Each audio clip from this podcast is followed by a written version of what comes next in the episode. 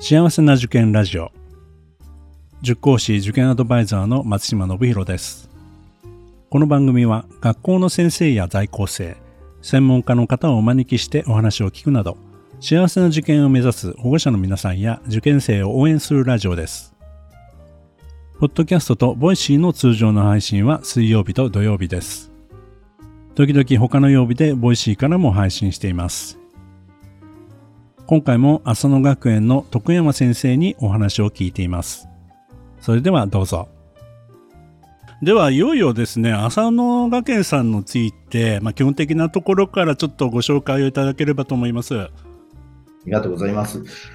えー、散々受験の一般や男子校というお話ばかりしていましたけれども、えー、じゃあ浅野の実際ということでお話をしたいと思います。えー、まあ、ポイントとしては3つかなと、え勝手に思っていますけれども、えまず様々な生徒の居場所があるということ。まあ、その中身には部活動の活発さであるとか、え施設の充実といったものがあります。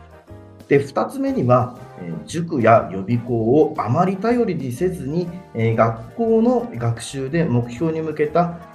大学を目指していく体制、まあ、これが一通り整っている、そういう特徴があります。で3番目、その流れに沿っているんですけれども、将来の選択肢を狭めない、このあたりがポイントになるのかなと思っています。で、まあ、生徒の、え、居場所があるというあたりについてなんですが、えー、まず男子校らしい居心地の良さというのは、あのー、例えばですね、え興味を持つものに熱中できる、追求できるということです。えーまあ、運動をやりたい生徒には、えー、広い人工芝のグランドがありますし、えー、とても大きな、えー、総合体育館、えー、設備が充実して、えー、運動に打ち込むこともできます。まあ、一方で、運動が好きでない生徒にとっても、えー、そこそこ、えー、快適な環境になっています。えー、で他方ですね生物部の生徒たちが上級生と下級生が一緒になってお昼ご飯を食べる間も惜しんで虫取りに勤しんでいます。でこの虫キングたちがですねなかなかいろんな虫をかき集めてくるものですからおそらく共学にいたら女の子たちドン引きになるんじゃないかというぐらい えー、中にはですね、蛇の餌にするんだということで、えー、昆虫を養殖していたりということで、えー、なかなかいろいろやってくれます。え我々としては少し気持ち悪いという、ね、男の目から見ても気持ちが悪いと思うような生き物もいっぱいいますけれども、えー、まあ、そのぐらい熱中してる、まあ、そういうことに打ち込めるというのが男子校らしさだなというふうには思います。まあ、一方で、目の前にはとってもたくさん線路がありますので、まあ、駅にホームはないんですけど、東海道線と横須賀線、えー、駅があるのは京浜東北線の新小安、えー、京浜急行、そして貨物線もあります。まあ、JR のウェブサイトなどでも、この新小安という駅が、えー、東海道線がまっすぐ15両という長い編成がきれいに写真が撮れる駅なので、えー、よく登場する駅なんですが、まあ、そこを走る電車を、えー、鉄道研究部の仲間はもちろんなんですけれども電車が好きな生徒ってたくさんいますので、え目を細めて見ています。たまにちょっと珍しいものが通ったりします。で、まあ、そうした浅野の部活動というのは任意でえー、入部、退部、掛け持ち、全部自由です。えー、ですが、まあ、物理的にできることには限りがあるので、えー、まあ、ほぼほぼ毎日のように活動している部活と、えー、掛け持ちというのは難しくなってくるんですけれども、え参加率というのが非常に高めになっています。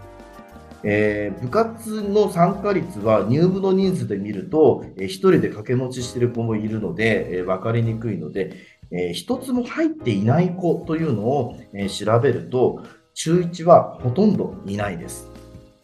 で、高校2年生ぐらいの段階でどのぐらいかというと、え、1割5分ぐらいが無所属ということになっているので、え、ひょっとすると幽霊部員になっている可能性は否定はできないんですけれども、8割以上は何かしらかに参加している、え、そんな形になります。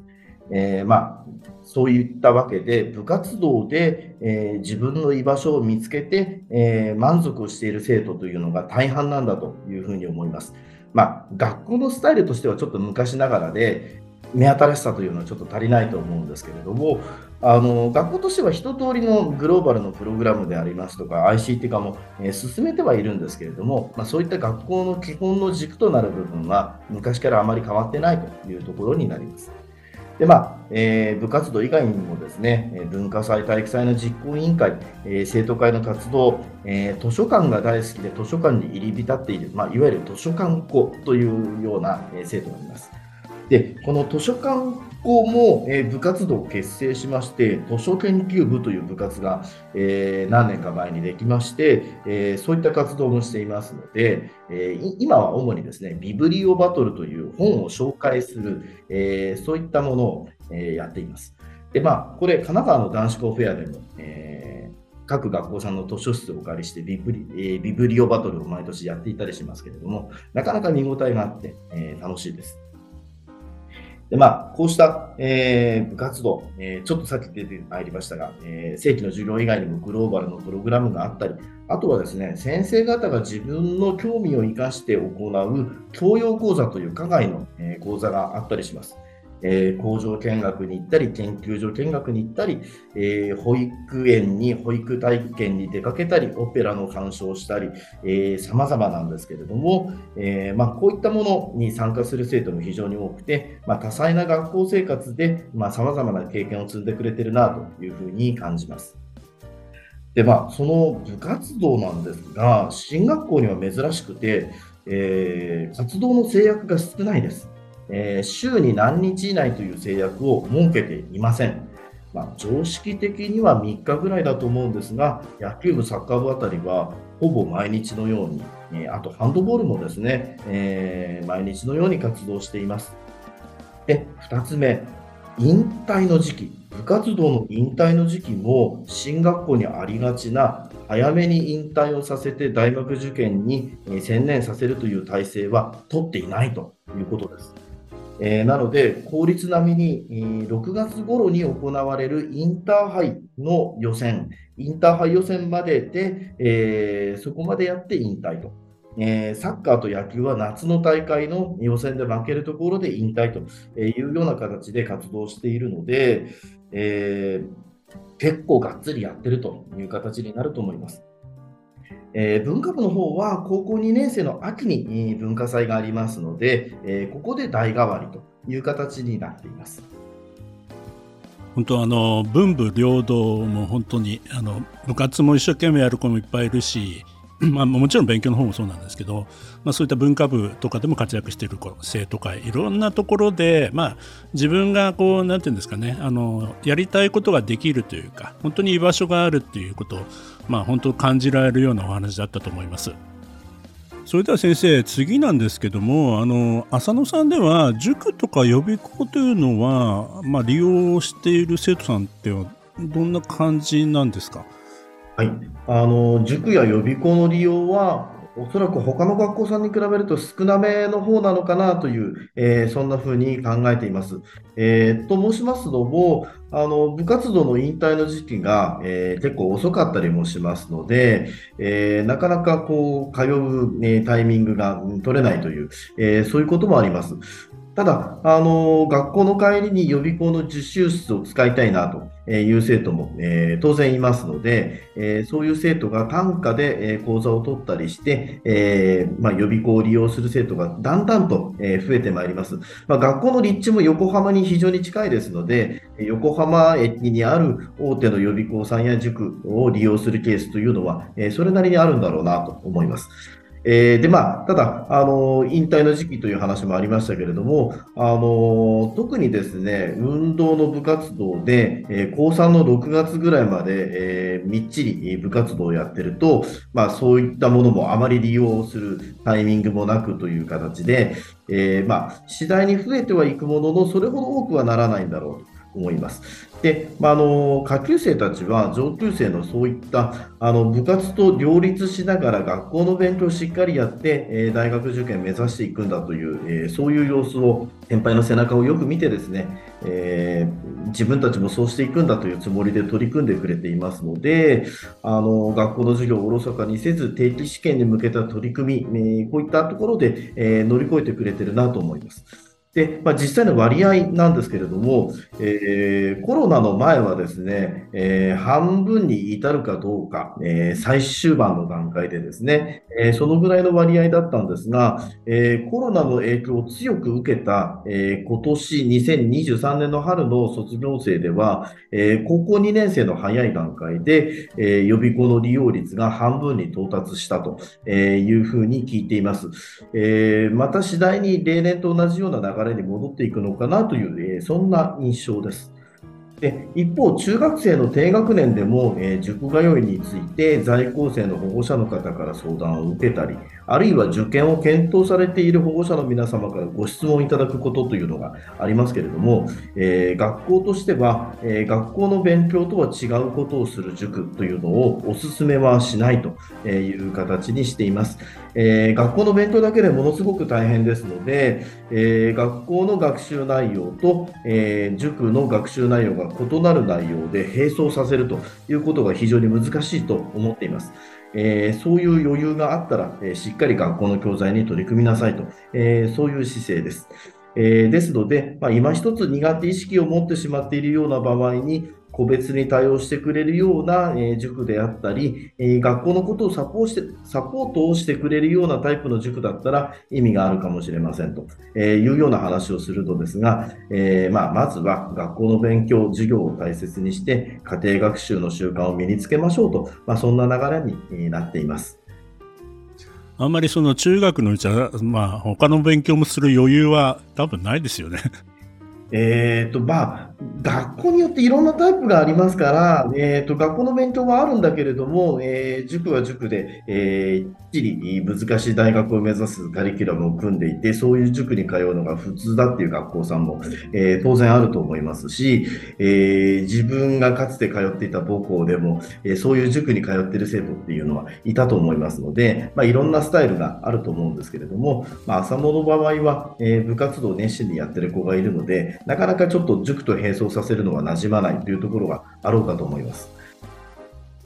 まあね、早く通っているから必ずいい結果につながるかというとまたそうではなくてなんか部活一生懸命最後まできっちりやった子の方がもしかしたらまあ一概には言えませんけども、まあ、集中して勉強に切り替えられるなんてケースもあるんじゃないでしょうかね。えーと、これがなかなか難しいところで、えと切り替えるというよりも、えー、そこまで一生懸命部活をやって切り替えて、さあ、今からだと言っても、やはりなかなか間に合わないですね。ですから、そこに至るまでしっかり、あのえー、まあ、勉強も、えー、一緒にやってる、まあ、その部分が文武両道なんだろうなというふうに思いますけれども、えその中で、まあ、最後の一押しですね、部活も終わったし、えー、最後もう一押し頑張っていくぞっていうところでは、えー、そういった意味合いでの切り替えっていうのがあるのかなというふうに思いますね。まあ、やるべきことをやっていれば、そういったところにも準備を怠らずに、えー、まあ、望めるっていうことになるんでしょうね。はい、そういうことだと思います。はい、ありがとうございます。えー、次は進路のことですね、まあ、あの付属ではございませんので、まあ、そのそもそもあの進路の制約はないということなんですけども、まあ、進路指導も含めたあたり、この辺のところはいかがでしょうか？はいあのまあ、浅野は完全に独立した学校なので、えー、まあ、将来の進路の制約というのはありません、えー、継続している大学があるわけではないですので、えー、ただ、あの今、浅野の生徒が目指す進路というのが非常に幅が広くなってきているような、えー、気もいたします。あの難しい大学も狙っていますけれども、その中で、え、非常に多彩な、えー、進路選択をしているなという、えそんな印象があります。えで、まあ指定校推薦のこともよく聞かれたりをするんですけれども、えー、浅野は比較的そういったものを、えー、利用する子は少なめですね。えー、ちょっと、えー、オーソドックスな、えー、一昔前の雰囲気になるかもしれませんが、えー、大学は正面から一般受験で自分の実力で行くぞという大学を狙っていることが多いです。えー、なんか一見ちょっと古臭い感じにも見えるんですが、あのある程度の難関校の大学になってくると、そもそも多彩な入試をあまりやってないということもありますので、えー、狙ってるところのレベルというのが、えそれなりの高いレベルで、え勝負しているということの、え裏返しでもあるのかなという気がしております。で、まあ、そうしたさまざまな進路を学校としては、えー、応援をしているんですけれども、えー、基本的には大学受験というのを全員が目指していますから、まあえー、様々な進路と言いながら、就職の支援を、えー、するというケースは、えー、まずありません。えー、基本的には進学指導、えー、進路指導というよりも進学指導ということになると思います。えーまあ、かつてはですね中高6年間、えー、部活動に熱中すると自分の将来の進路の検討というのを後回しにしてしまって、えー、受験の、えー、準備が出遅れるという、えー、そんな生徒もいたように思います。えーまあ、ここ10年ぐらい、最近、今はですね、え、学校の進路講演会を充実させまして、まあ、大人の社会、世の中に目を向けさせるということを、え、学校として心がけています。まあ、中学3年生以降あたりで、え、この学年にはこうした内容でというターゲット、え、内容の目標設定をしっかり定めるような形で、年に複数回の進路講演会というのを行っています。え、で、まあ、高校1年生の終わりには、高校2年生以降で文系と理系に授業のカリキュラムが分かれていくものですから、その選択をしなければいけない。その選択をする一助ということで、スタートを切っているわけなんですが、まあ、最初の方は、そんな文系理系というようなことは抜きにしてですね、えー仕事に関するワクワク感を感じてもらえるような講座にしようとえー、いうことで、えー、やっています。まあ、近年ですと、えー、緑虫ユーグレーマの社長さんに来ていただいてお話を伺ったり、えー、面白グッズを開発されている明和電機の社長さんに来ていただいてお話を伺ったりとかですね、えーまあ、いろいろなタイプのえ講演会をやっていますけれども、まあ、そうしたものでですね、えー、将来自分が、え社会の中で、えー、興味が持てるものは何かあるんだろうか、えー、それも自分に直接関わりがないぐらい、えー、尖った活躍をされている方の話を聞くと、まあ、いろんなものに思いを生かすのかなと、えー、そんな風に思います。で、まあ、こうした取り組みの成果なのか、えー、特に今年2023年の卒業生の中で、東京芸術大学に現役で進学をする生徒が2名いました。えー、毎年芸大に進学をするというわけではなく、えー、ですので、今年2名も行くというのは非常に珍しいと思うんですけれども、まあ、このあたり、浅野の生徒の進路の選択の幅が、えー、広いなと感じる一面かなと思っています。で、概して、国立大を狙う、医学部を狙うという生徒は、え例年多いです。まあこういった、えー、国立大や医学部を狙うということは、継続校ではない、えー、大学と関連の薄い進学校である浅野、えー、に通ってるからならではの、え進路選択になると思うんですけれども、えまあ、こういった大変な志望を、え応援できる体制が学校として整っている、えそれが、まあ、香港の特徴かなと思っています。まあ、先ほどちょっと出てきた指定校推薦の枠について、まあえー、中学に入学する前の小学生の保護者の皆様からよく、えー、ご質問を受けたりすることもあるんですが、えー、我々の学校の場合は指定校推薦というような特急権はあまり、えー、当てにせずですね、えー、自分の力で一般入試で、えー、勝負している子が大半ですよと、えー、そんな話をさせていただいています。あの中にはですね、あまりにも送り出さないので、えー、指定校推薦の枠を減らされてしまったりなんていうこともあったりもするんですけれども、まあ、無理に必ず,、えー、必ずそういった生徒を送り届けなければいけないものでもありませんので、まあ、生徒の、えー、志望に合わせて取り組んでいるというのが、えー、実情になります。まあ、基本的には一般入試で十分な学力を身につけて正面から突破するとと、えー、そういうことになろうかと思います。まあ、中学受験でもねしっかり勉強してきたあお子さんがね入学するケースも多いと思うので、まあ、そういった意味ではまた改めてこう自分のやりたいことを見つけたらそこに向かってねあの本当にあの推薦とかそういう枠にとらわれずに、まあ、自分のいろんなこう可能性をね広げられる大学を見つけられたら一番いいですよね。はいあの中学受験も非常に厳しい戦いで、正々堂々とした戦いで、それに挑んでる方が、えー、もうそれを2回繰り返すのが嫌だとおののいてるのもちょっと不思議な、えー、印象を持ちます。えー、まあ、できれば、え名前の通った大学に行きたいなというのは誰しも当然感じることでありまして、えそういった気持ちがわからなくもないのですが、え本当の力をつけて自分の力でその大学に行かないと、ええー、その後、えー、また苦労することにもなるので、まあ、そういった点で浅野の今の、えスタイルというのは一つの、え選択肢として、え提示できるのかなと思っています。大山さんいろいろ心配かもしれないですけど、実は子供ももう一回ちょっと受験勉強したいなと思ってる子も結構よ、実はいらっしゃるんじゃないかなって私は思ってますし、まあ中学受験の世界そうあってほしいなとも願ってますね。あのいろいろな学校さんの中学入試、まあ、我々の学校の入試もなるべく少しは楽しさというものを感じてもらえるように、えー、頑張って作問しているんですけれども、えー、いろいろな塾さんの様子を見ているとですね、えー、本当に小学生に、えー、難しいことを楽しさを持って、えー、取り組んでもらおうという、そういう、えー、チャレンジをされている様があって、えー、大変心強く思っています。で、えその先には、えなぜなんだろう、えそれが、えなぜなのかを知るということが、え人間の本質として、えまあ、学問であったり、研究であったり、え有意義な、え活動なんだということにだんだん、え気がついていく、えまあ、人間の本質に迫るという部分で成長を遂げていくと思いますので、まあ、そういったところで中学受験というのは、あの受験をされない方と比べると大きな、えうねりを生じている。ええー、それを乗り越えるからこそ、えー、違う世界があるのかなというふうには感じています。この番組では保護者の方、受験生の皆さんからの質問や相談をお待ちしています。